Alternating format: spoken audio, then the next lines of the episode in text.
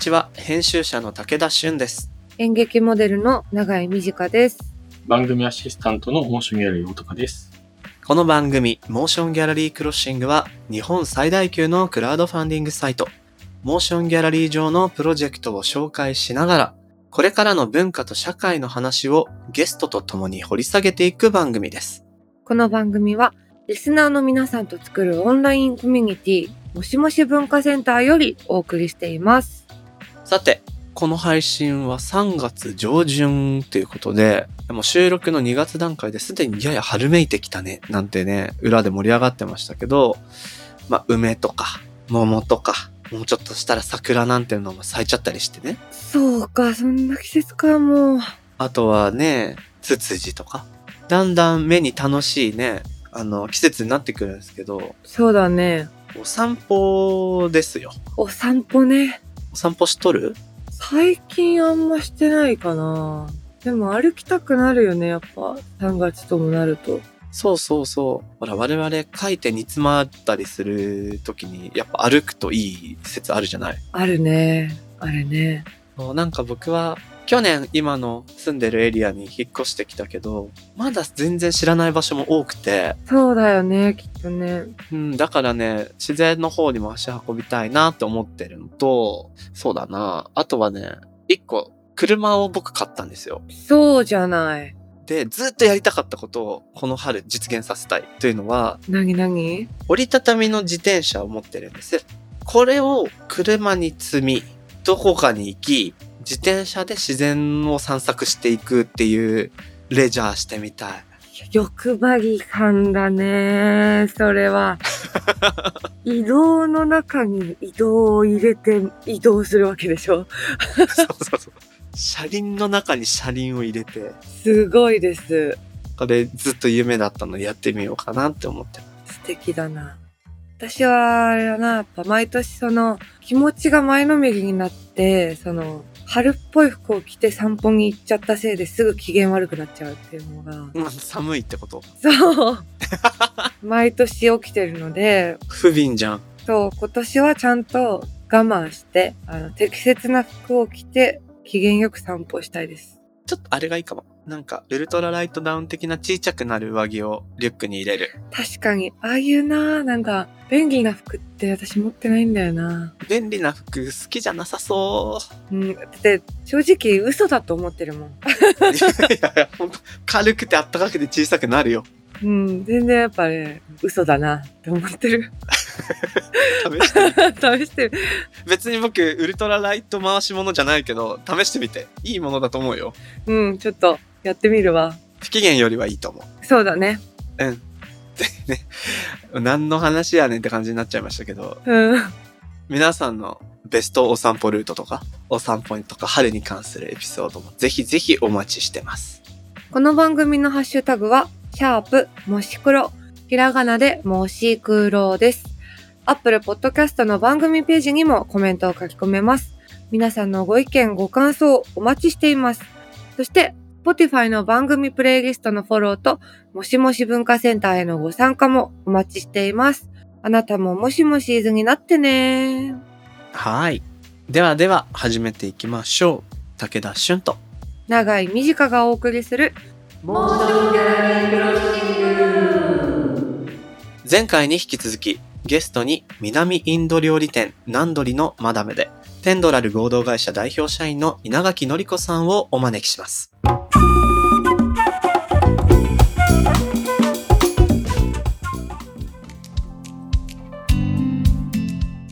で、インド映画っていうと、まあ、そのムテの時はすごくブームだった記憶にはあるんですが、最近、冒頭でもご紹介したバーフバリや RRR、これがまた盛り上がってて、インド映画ファンをちょっと超えた盛り上がりになってるように思うんですけど、あの、稲垣さん的にはどんな風に見えてます？この2作品のなんかムーブメントみたいなものって。そうですね。あの、バーフバリと RRR って、まあ、インド映画なんですけど、あの、ムトゥの時のようなローカル映画という枠をちょっと超えて作られてる感じがあるんですね。あの、ムトゥって、その南インドのタミルナード州の人が見るための映画として作られていて、はい。うーん。で、しかもあの、ちょっとビジュアル思い浮かべていただくと、まあわかるかというと、村の話だったり、わざとちょっと古臭く作ってたりするんですね。は当時のテクノロジーをちょっと逆行するような感じの作り方をしてるっていうか、あ。んうんすごいローカルな感じが、かえって、あの、あの、ゾウさんが一緒に出てきて踊っちゃ、踊るっていうか、そのゾウの前で踊るとかそういうのも含めて、ちょっとダサいのが可愛いっていうのか、なんかそういうのもあるような、え感じで、逆にその古き良きインドの姿みたいなところが日本人的に面白いとかいうのがあったんじゃないかななんて思うんですけど、うんうん。ちょっとエキゾチックな印象というか。そうなんですよ。あの、というのも、その1998年っていうか、その、ムトゥは95年の映画なんですけど、95年当時の他のインド映画とか見てても、もうハリウッドナイズされてきた、洗練された映画自体は結構出てきてて、うーん。あの、ムトゥはそういう意味ではすごいわざとローテクノロジーで作ったんじゃないかみたいな感じの、本当にローカル感が面白い映画っていう感じで、はい。で、インドの中では、だからそう、一人なんかローカル映画の一つとしてか、あの、捉えられていなかったのが、なぜかそれが日本で突然、インド人じゃない人に受けているってことで、インドでも話題になったみたいなのがあるんですね。うんうんうん。なるほど。でも今回の RRR とかで言うと、その、日本もすごく今、盛り上がってるっていうことであるんですけど、アメリカとかでも、あの、アメリカでも昔インド映画は公開されてきてたし、あのずっと公開されてきてるんですけど、基本的にインドに住んでいない外国に住むインド人、はいはい。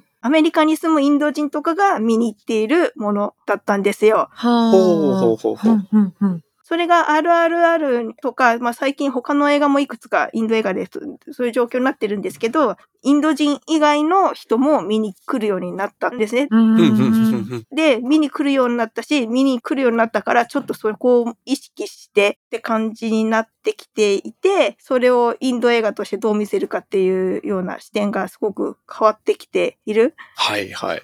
南インドの何々州のっていう本当のローカル映画じゃなくて、インド映画ですよ、みたいな、その、なんて言うんでしょう。パッケージの仕方もちょっと変わってきてるんですね。パッケージの仕方がそう変わってきて、で、そこを本気で気合い入れて作っているのが RRR かなと思います。なるほど。あ、すごい見取り図が取れる。そうなんだ。市場が大きくなったことに、とか市場が変化したことに合わせて作り方、見せ方、売り方もちょっと変わってきてるってことなんですね。そうですね。単純にあとはインターネットとかの発達とかでハリウッドナイズされてきたっていうところがあるんですけど、でもその RRR はもうインドの1920年からのところのせ時代設定でやってることによって、まあ、すごくインドっぽさは残ってるんですけど、うんうん。ビジュアル見るとわかると思うんですが、みんなすごく筋肉質です。すごい鍛え抜かれてるじゃないですか。あの、20年ぐらい前だと鍛える俳優が数人出てきたぐらいの感じなんですね。今結構鍛えてマッチョな人のが出てるの方が普通になってきてるんですよ、インド映画。うんうんうんうん。あ、そうじゃなかったんですね。そうなんです。だから、ムトゥの時のラジニカントと小太りだってよく言われてましたけど。で、ラジニカントも今、その、ムトゥの時が40いくつでしたけど、今だから70代なんですけど、今の方が筋肉質で、シャープでかっこいいところもあります。へえ、すごい。へえ、すごい。70代で40代を超えてるんだ。そうなんですよ。RRR は長井さん見に行ったんでしょ？見に行った。めちゃくちゃ面白くて。私初めてだったんですよ、インド映画を見るのが。あ、そうですか。そうなんです。結構、なんか、噂には聞いていたというか、こう、ダンスがあったり、歌があったりって。で、ミュージカルはもともと好きなので、なんかきっと好きだろうなって思いながら行ったんですけど、なんか、いや、いわゆるそのミュージカルと全然違うじゃんと思って、めちゃくちゃ楽しかったですね。なんか、歌って踊るっていうことの、なんだろう、入れ込まれ方がアメリカとかのミュージカルと全然違うんだなというか、うん、すごい面白かったです。力強くて。なるほど、なるほど。ここでまたちょっとお話を少しね、変えながら進めたいと思うんですけれど、冒頭で稲垣さんが、響け、情熱の無理ダンガム。こんな風に配給のね、権利を監督から君が買わないって言われて買って、なんてお話をして、あの、イメージフォーラムでっていうところまで伺ったんですけれども、配給、まあ、至るまでのお話を今聞けたんですが、完全に初めてやられることじゃないですか。はい。どういう苦労とか、何かやっていく中での自分にとって重要だったエピソードとかってあったりしますか？いやー、正直あの、推し活で好きな映画を推してるんで、すごく何を苦労したっていうのはあんまり自分の中になくてですね。すごいなぁ。素敵だな強いて言えば、その契約するときが英文契約書で、しかもなんだかインド英語なのか、なんか、その英米的なところの契約書の解説とか読むと、この先方が提示する契約書ってこれ結んでいいのかなってわかんないことが多くて、はははは。ちょっと契約書の扱いが困って、契約するまで10ヶ月かかっちゃったんですけど、そこで、あの、外部のね、なんか、その国際法律事務所とかなんとかになんかもし、プレビューとかってお願いするとすごくお金かかっちゃうじゃないですか。そうですよね。どうクリアするんですか？そこ、まあ自分法学部出身で、会社員やってますから、あの、司法書士の資格持ってたので、できるだけ自力でやって、どうしてもわかんないところ、ちょっとだけプロの人に見てもらうとかしようっていう感じで、司法書士で国際法、国際的な契約とかの書類をよく作ってますっていう人をインターネットで探して、はいはい。その人にお願いして、それが数万円だったんですけど、でもそこで交渉ごとみたいなところまでお願いすると、やっぱそこが数十万円とか100万円とかって跳ね上がってしまうので、そうですよね。うんうん。数万円のところでちょっと、あとは自分でなるべく考えるっていうことをしてたことですかね。なんかそうやって動いてるとやっぱり何か類は友を呼ぶというか、その辺なんかですね、自分が出入りしてた近所のカフェのオーナーが実は前映画会社に勤めてて、しかもなんか話してたら、そういう契約書のチェックをする係もやってた。なんてこと。なんだそれ。すごい。ただ、フィルム時代の話なので、今のデジタルとかと全然また違ってくるので、今時のは知らないけど、とか言って。でも、自分の元同僚が、もしかすると、とかして、そこで無料で聞いてもらえる範囲でちょっと聞いてみるね、とかって聞いてくれたりとかして、推し活だということを皆さんが理解して、お金がかからない範囲で協力してくれるみたいな、そういうのがいろいろあって、だからもう苦労は苦労なんですけど、結果としてそこでなんかありがたみを感じていろんな人と繋がれたりとか、素晴らしい。パンフレットにしてもね、なるべく原稿料とか実際お支払いはしてるんですけど、無料でもいいよというような感じで書いてくれた方もいらっしゃいますし、とか、そんな感じですね。で、あの、とにかく広告宣伝料ないでしょうから、どうやったらいいんだろうっていうようなところとかで、12月にですね、京都大学でこの映画上映してもらって、講演会もやったんですけど。京都大学に呼んでいただくなんて、インド映画でそんな呼んでいただくなんてあるんだなんて思ったんですけど、確かに。でも、その京都大学のその呼んでくれた先生がパンフレットも書いてくれてるんですけどね、インドのそのカーストに関することとかで、ちょっとこの映画とすごく関わりのあるようなところを研究されてる方だったんで、ええええでもその方ももともとは前東京大学にお勤めで、東大にいた時にうちの店に食べに来たことがある先生だったんです。あらまあ。すごい。どんどんつながる。どんどんなんかつながるので、なんかつながりのつながりみたいなところで、もう7、8割この配給結構成立してしまったところがあって、すごいな。すごいなぁ。毎回面白いことが起こるなって。本当ですね。ただ、初めてのことだらけなので、あの、確かにその頭使いすぎる、わかんないから図書館とか行って本借りまくって勉強するとか、そういう大変はあったんですけど、あ、でもこうやって配給されるんだなって、世の中の配給会社の皆さんすごいなとか、うーん。既存の映画会社の方たちにもリスペクトみたいなものが改めて湧きましたし、なんか勉強できて楽しいことだらけみたいな。すごい。なんか、ちょっと目頭が熱くなるような素敵な話。本当に。でも本当それって稲垣さんが何かこの作品でっていうよりも、本当に好きな作品を国内で上映したい。多くの人に知ってもらいたいっていう熱意を剥き出しに動かれたからこそ、いろんな人との出会いとかその人たちのサポートっていうのが自然と生まれていったんでしょうね。そうですね。上演したいんだっていうのは勇気いりましたけど。うーん、そうですよね。その店の中で上映会をやりたいってことなの？みたいに何回もいろんな人に言われて。いやいやいやいや、私が今やろうとしてるのはあの、映画館でやりたいんです。で、自主上映じゃなくて、どうせなら一般公開で。上映してくれるところが見つからなければ、自主上映で数回自分がスクリーンで見るので自己満足できればそれでいいという部分もあったんですけど、でも話してみると、とか、あのイメージフォーラムの山下さんも見ていただいた上で、この映画すごくいいから大丈夫ですよ、上映できますよって力強く言ってくれたのもあったので、へー。それで、あとさっき出てきたカフェのオーナーさんにしても、こんないい映画なんだから、この映画が広がらないんだとしたら、それはうまく伝えてない稲垣さんの責任だよぐらいの、葉っぱかけますね。すごい。ぐらいな勢いで言われたりしたんで、やっぱそれだけ作品に強さがあるっていうことも再実感されたんですね。そうですね。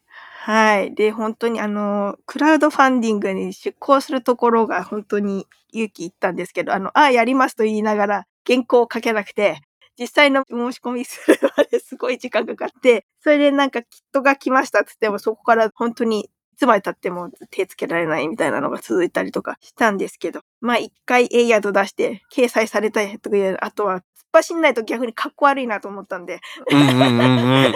まず行動を起こすのが重要なんだな、みたいなのを。なるほど、なるほど。すごいなちょっとそんなね、作品の魅力についてもちょっと永井さんの方から聞いてみてもらいたいなと思ってるんですけど、うんうん。ちょっとここ聞いときたいよね。確かに。えっと、改めて、ここでちょっと一回、響け情熱のムリランガムっていう作品の、どんなところに、あの、惹かれたのかなっていうのをお聞きしたいんですけど、どういう物語の映画なんですか？そうですね。ちょっとしたあらすじと、もう稲垣さんが多くの人にこれを日本で見てもらいたいと思ったポイントを伺えますか？そうですね。まず、あの、一点がさっきもちょっと申し上げた通りの監督が自主制作みたいにしてまでやりたいテーマっていうようなところで、古典音楽を取り上げたっていうことなんですけど、まあ私自身は古典音楽すごく得意であるわけでも何でもないんですけど、ただインド映画の中で使われる音楽って古典音楽のそのラーガとかターラとかいうあのインド独特の音楽理論にあの西洋の音楽をなんかフュージョンさせたやつが多いんですね。ほうはあはあそれなので、あの、やっぱ大元の音楽をちょっと分かってると、格段になんか面白さが増すっていうようなところもあって、まあ私もその深い知識はないまでも古典音楽、まあまあ好きっていうのがあって、うんうんうん。うん。この響け情熱の森弾丸はですね、あの、その古典音楽と西洋音楽のフュージョンっていう話ではなくって、ガチな古典音楽を取り上げたいとへー。他の西洋の映画とかでもよくあると思うんですけど、スポーツの映画でも音楽の映画でも、あの、実際の演奏だか、プレイは違う人がやって演じてたりはいはいはい。うん。とか、なんちゃってみたいな描写が出てくるのって結構あったりするじゃないですか。ありますよね。はいはい。で、インド映画も割と今までも音楽映画とか踊りの舞踊の映画、古典のやつ扱っていても、実際そういうなんちゃってな描写が多くてですね、ちょっとやってるふりみたいなところが。うんうん。演奏に対して演技は当てぶりだと。そうそうそういうのとか、コンサートシーンみたいなものも、コンサートしてるんだよって感じに見せてはいるけど、スタジオ録音ってなんかちょっとそのコンサートの臨場感ないでしょみたいな。うんうん。なるほど。そういうのがあったりするんですけど、響け情熱の森ダガンはコンサート公演してるシーンは本当にガチで公演してるんですよ。なるほど。ライブサウンドってかってこだわって作りましたって言ってるんですけど、それなので本当に古典音楽のシーンは古典音楽演奏してるんですよ。うーん。それは見どころですね。すごいな。その古典が好きな人も楽しめると思いますし、多分今までそういうのをなんちゃってでやったってことは、それが難しいから、その映画的アラインジということでごまかしてしまったというところがあるんですけど、それをなんか扱ってるというのが素人目でもよくわかる映画で、ほそれで、ああ、こういう映画見たかったんだよ、みたいな。う。なるほど、なるほど。ありますね。それで、あの、まあ、それでカーストの壁がっていうのがある映画なんですけど、主人公が不可植民って言われている、アウトカーストとか言われたりするところの出自になる子があの主人公で、そんな子が上流階級の人がたしなみでやっていたりとかするような古典音楽をやりたくなるっていう話で、ほう。あ、面白いな、それは。インドではもうカースト制度とかいうのは法的にはもう廃止されてはいるんですけど、実質的なところで差別は残っていて、で、古典音楽の場合で言うと、その上流階級の人たちが自分たちがこの古典音楽の芸能を守ってきたんだみたいなプライドとか多分あるんですよね。ああ。うん、うん。だからそういうこともあって、他から入ってくる、なんかね、誰かが違うところから入ってくるのをちょっと拒むところがあるっていうか、仮にあの、趣味で演奏することはできても、プロとして公演をするにはちょっと成り立たない。プロの演奏家にはそういう実質的になれないとか、そういうようなのが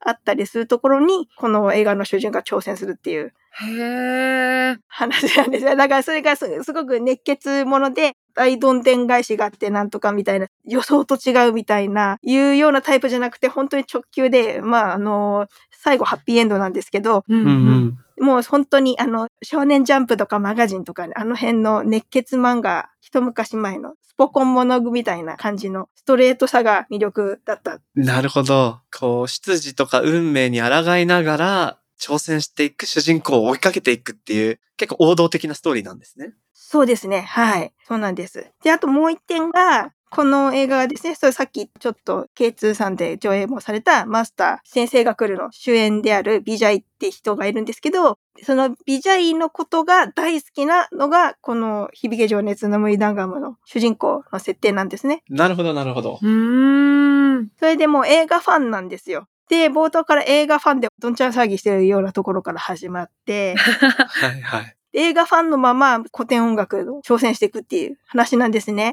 で、映画祭に私が見に行ってるぐらいなんで、私も映画オタクなわけなんですけど、だから映画オタクが見ていても気持ちいいんですよ。で、普通あの、よくそういうなんとかのオタクが出てくる映画って、その最後にはその人がボンクラ息子だったりするんだけど、なんかの趣味に没頭してて、だけど最後なんか改心して、その趣味はやめるかなんかどっかに行っちゃって違うことで大成するみたいなストーリーが多いと思うんですけど、この無理ダンガムっていう映画は最初から最後まで映画ファンだっていうわかる作りになってるんですね。だから映画オタクであってもいいんだみたいな。オタクを突き通すんですね。そう、オタクっていうか好きなものを突き通すみたいな形でハッピーエンドなんで、うーん。そのなんか全然オタクであっても否定されないというか、その好きをパワーにするっていうことでそのオタクは正解みたいな。ううんうんうんうん。その感じがもう良かったんです。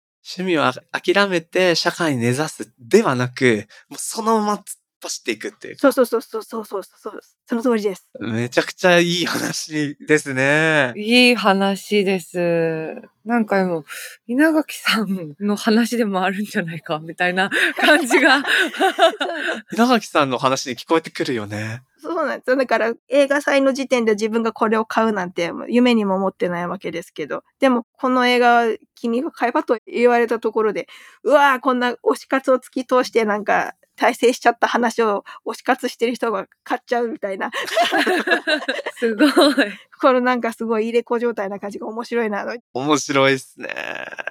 いやー、前半から素晴らしい話いっぱい聞けましたが、まだまだお話は続けますけれども、ひとまず前半をここで区切りにしたいなというふうに思います。はい。次回も引き続き、南インド料理店ナンドリのマダムで、テンドラル合同会社代表社員の稲垣のり子さんにお話を伺っていこうと思います。え稲垣さん、特集が、これ配信が3月になるんですけれども、そのタイミングでリスナーの方にお知らせしたい告知事項なんてあったりしますか？そうですね。3月1日がうちの南インド料理店ナンドリのオープン日なんですけど、ちょうど10周年なんですね。あら、おめでとうございます。はい。で、まあちょっといろいろイベントとかちょこちょことやろうと思ってるんで、皆さんよろしければ来てくださいっていうのと、あと3月あの、先ほどちょっと上映してくれるところのご紹介ありましたけど、3月あの、山口県の山口情報芸術センターっていうところと、同じ時期に長野県の上田映劇っ。ていうところで上映がございまして、で、大阪もアンコール上映ってことで、もうあの1月に上映されたのが好評だったんで、もう一回上映してもらえるってことで同じような時期に上映されてまして、で、3月の後半に神奈川県の逗子のシネマアミーゴで上映されまして、その3月19日からなんですけど、その初日にシネマアミーゴさんでナンドリーの料理を出して映画を見るっていうイベントもやろうとしてます。いいですね。いいなで、あと3月26日から埼玉県の酒蔵のところのさ深谷シネマさんでも上映が始まるんで、すごい、続々と控えてる3月ですね。そうなんです。それなので皆さんどどちらかにぜひお出かけいただければと思います。わかりました。ありがとうございます。稲垣さんの詳しい今後の活動はホームページや SNS 等をぜひチェックしてみてください。それではひとまず稲垣さん、ありがとうございました。ありがとうございました。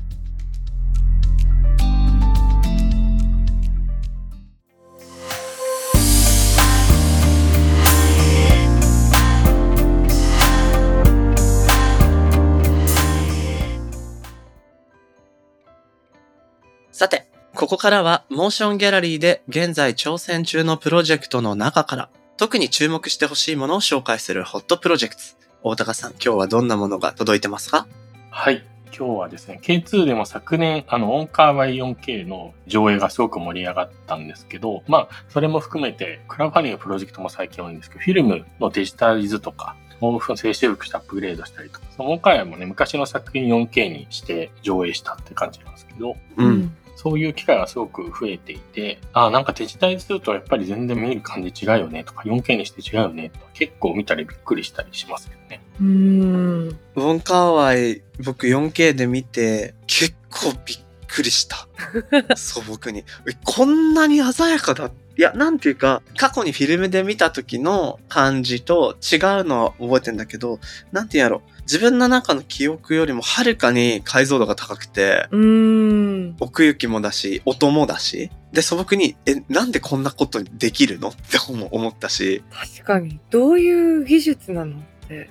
すごいなって思ったなまあ、フィルムはね、4K よりももともとあるみたいなフィルムもあったりするからできるってことだとはですよね。思うんですけど、でもなんかやっぱ感覚がちょっとね、違かったり。そう。なんか、フィルムの良さはもちろんあって、ただやっぱどうしても劣化していくから、その劣化によって失われた情報みたいなものを多分補ってあげてくれてるから、それで奥行きを感じたり、なんか鮮やかに感じたりするのかなっていう思いながら見てました。はあは本当に若い人も含めて、K2 にいっぱいお客さんがオンカーを見に来た古い作品をもう一回こう、ある種のリアルタイムそうね。として見るっていうスタンスで見ると見えてくるものが違うのかしら。新作として見れちゃうみたいなね。あ、そう、新作として見れるみたいなところも大きいのかなと思うんですけど、今回は何をご紹介したいかというと、ヤン・ヨンヒ監督作品のデジタルリマスタリングプロジェクトっていうのをちょっとご紹介したいなと思います。あ。ほう。今回デジタルリマスタリングされるのは、ディア・ピョンヤンと愛しきソナの2作品になります。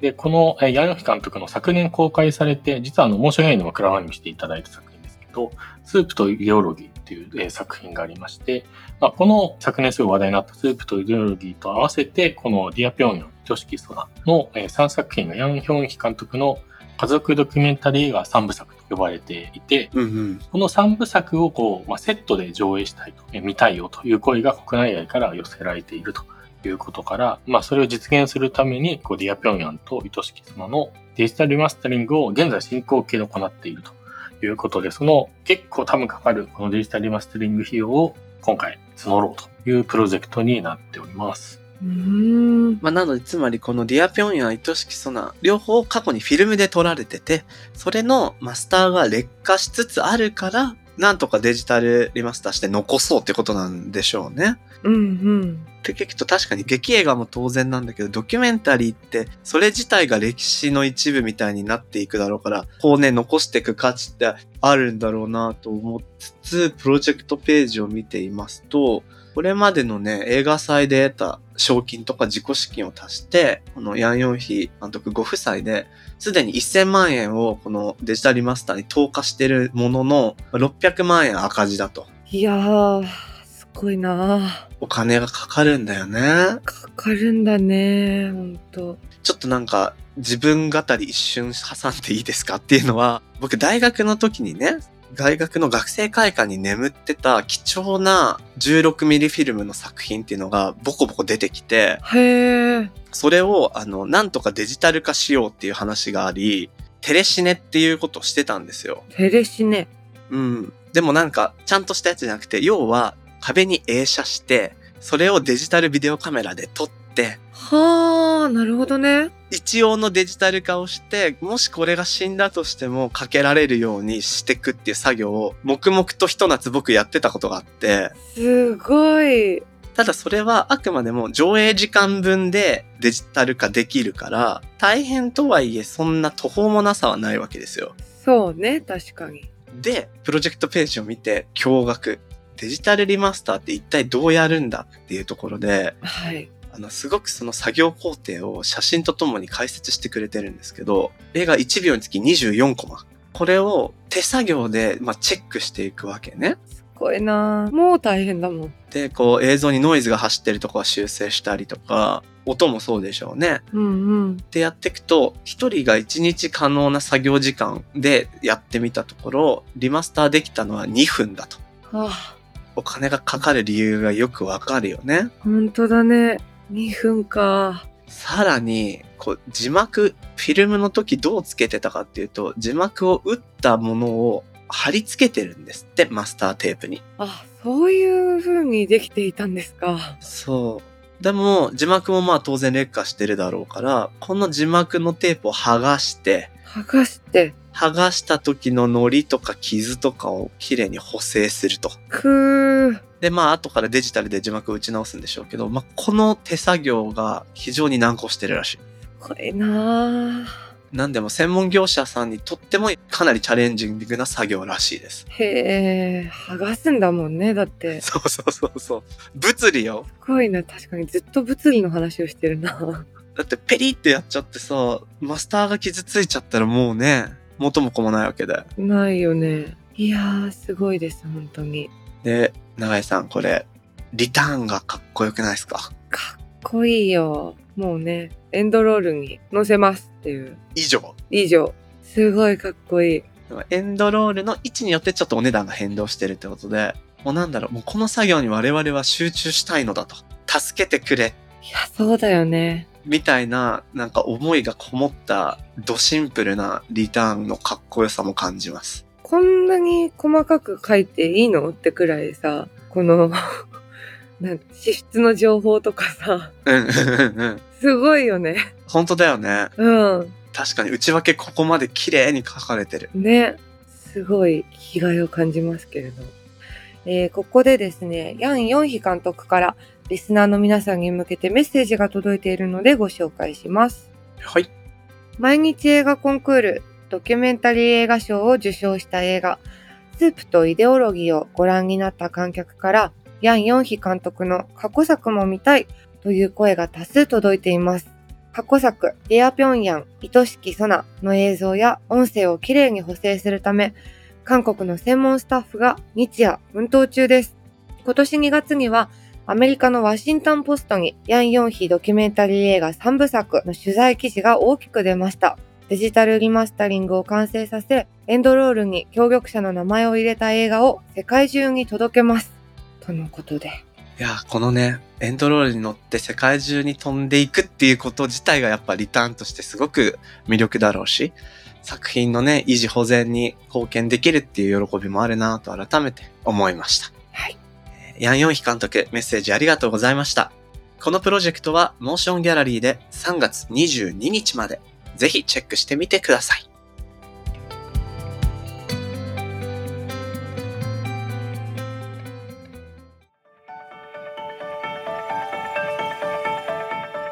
モーションギャラリークロッシングエンディングのお時間となりました。はい。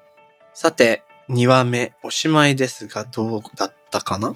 なんか、そんなにこう、大変だったっていうことでもなくて、みたいな。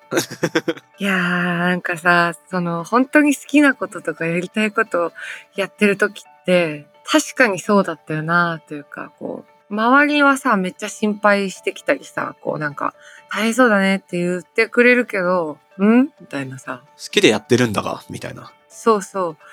それ、なんか、最近ちゃんと起きてるかなって遠い目になっちゃった。全く同じこと僕持ってた。ね。すっごい素敵と思いながら、今の僕それ今あるか？大丈夫か？そってちょっと思っちゃったな。う、思ったよね。無償で愛し続けれるものってことだよね。ね、そうそう。あるかなって。つい何の意味があるんだっけとかさ、そうそそんなこととか思っちゃうんだけど、多分それ自分の心が思ってんじゃなくて世の中と照らし合わせて思っちゃったりしてるんだよね。う。うん、そうかもな。うん。うん、趣味っていうか、そういう混じり気がない状態のあれって難しいよね。ね。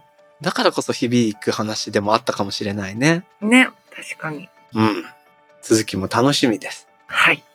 さて、大阪さん、最近のモーションギャラリーや、あるいは下北駅前シネマ K2、何か面白い動きはありますか？そうですね。まあ、K2 で言うと1月開館してちょうど1年経つというところで、なんとかまず1年皆様のおかげで走り抜けられたということで、お疲れ様でした。お疲れ様。まあ正直やっぱクラファニングやってないと危なかったっていうか、クラファニングのお金的に成り立ってるところもあるので、すごくありがたいなって感謝の1年なんですけど、今年の1月もたくさん、まあ今配信は3月ですけど、ちょうど1月終わったこのタイムだとたくさんの人が1月正月からお越しいただいて、緑虫とかと、あの、吉松剛三さんドキュメンタリーのめまいとか、うちでモーション以外でクラファニングした作品も多くかけていて、うん。たくさんの人も来てくれたり、あと、それこそ永井さんだと、すごい近しい関係の、あの、玉田真也監督のそばかすっていううん。そうだそうだ。アセクシャルの話もめちゃくちゃロングランしてて、年末からずっと上映してるんですけど、ずっとたくさんの方に来ていただいてて、うん。わあ、うんすごい。なんかね、すごく盛り上がってて嬉しいんですけど、ちょうど3月からは、もう今普通にシネコンでやってるやつ、C セットっていうあの、ワインスタインの、はいはいうん。はい。あれ見たかったんだよ。あのドキュメンタリーを K2 でやるので、もしまだ見てない人は C セット見に下北沢に来てほしいと思っております。行くわ。まだなんだよ、僕。結構、評判聞くんすよね、周りから。ね。うちはね、母親が見たって言って、母親。なんか長文の感想がなぜか僕に来た。あ、僕がおすすめの人がいっぱいいるよって話したらすぐ見に行ってて、へえ。そっかそっか。話題作ですよね。ね。ぜひ見に来てください。ぜひ見逃している方は K2 でお越しくださいませ。この番組のハッシュタグは、シャープもし黒。そして、アップルのポッドキャストのコメントでもご意見ご感想お待ちしています。また、番組のオンラインコミュニティもしもし文化センターでは、会員限定 SNS の通称、もしもしと呼んでいるリスナー会員の皆様と番組クルーで番組の関西気になるトピックについてシェアしています。武田さん、永井さんによるスピンオフトークを配信しているほか、もしもし図限定グッズの会員証とかステッカー、毎月ミートアップなど、ここだけで楽しめるコンテンツが盛りだくさんです。もしもし文化センターが番組概要欄に貼ってあります URL からアクセスできますので、皆さんご参加お待ちしております。はい。では次回も引き続きゲストに稲垣のり子さんをお迎えして特集巻き起こるインド映画旋風の秘密とはをお送りします、えー今回のモーションギャラリークロッシングはここまで。お相手は武田俊と長い短でした。また次回お会いしましょう。バイバーイ。バイバーイ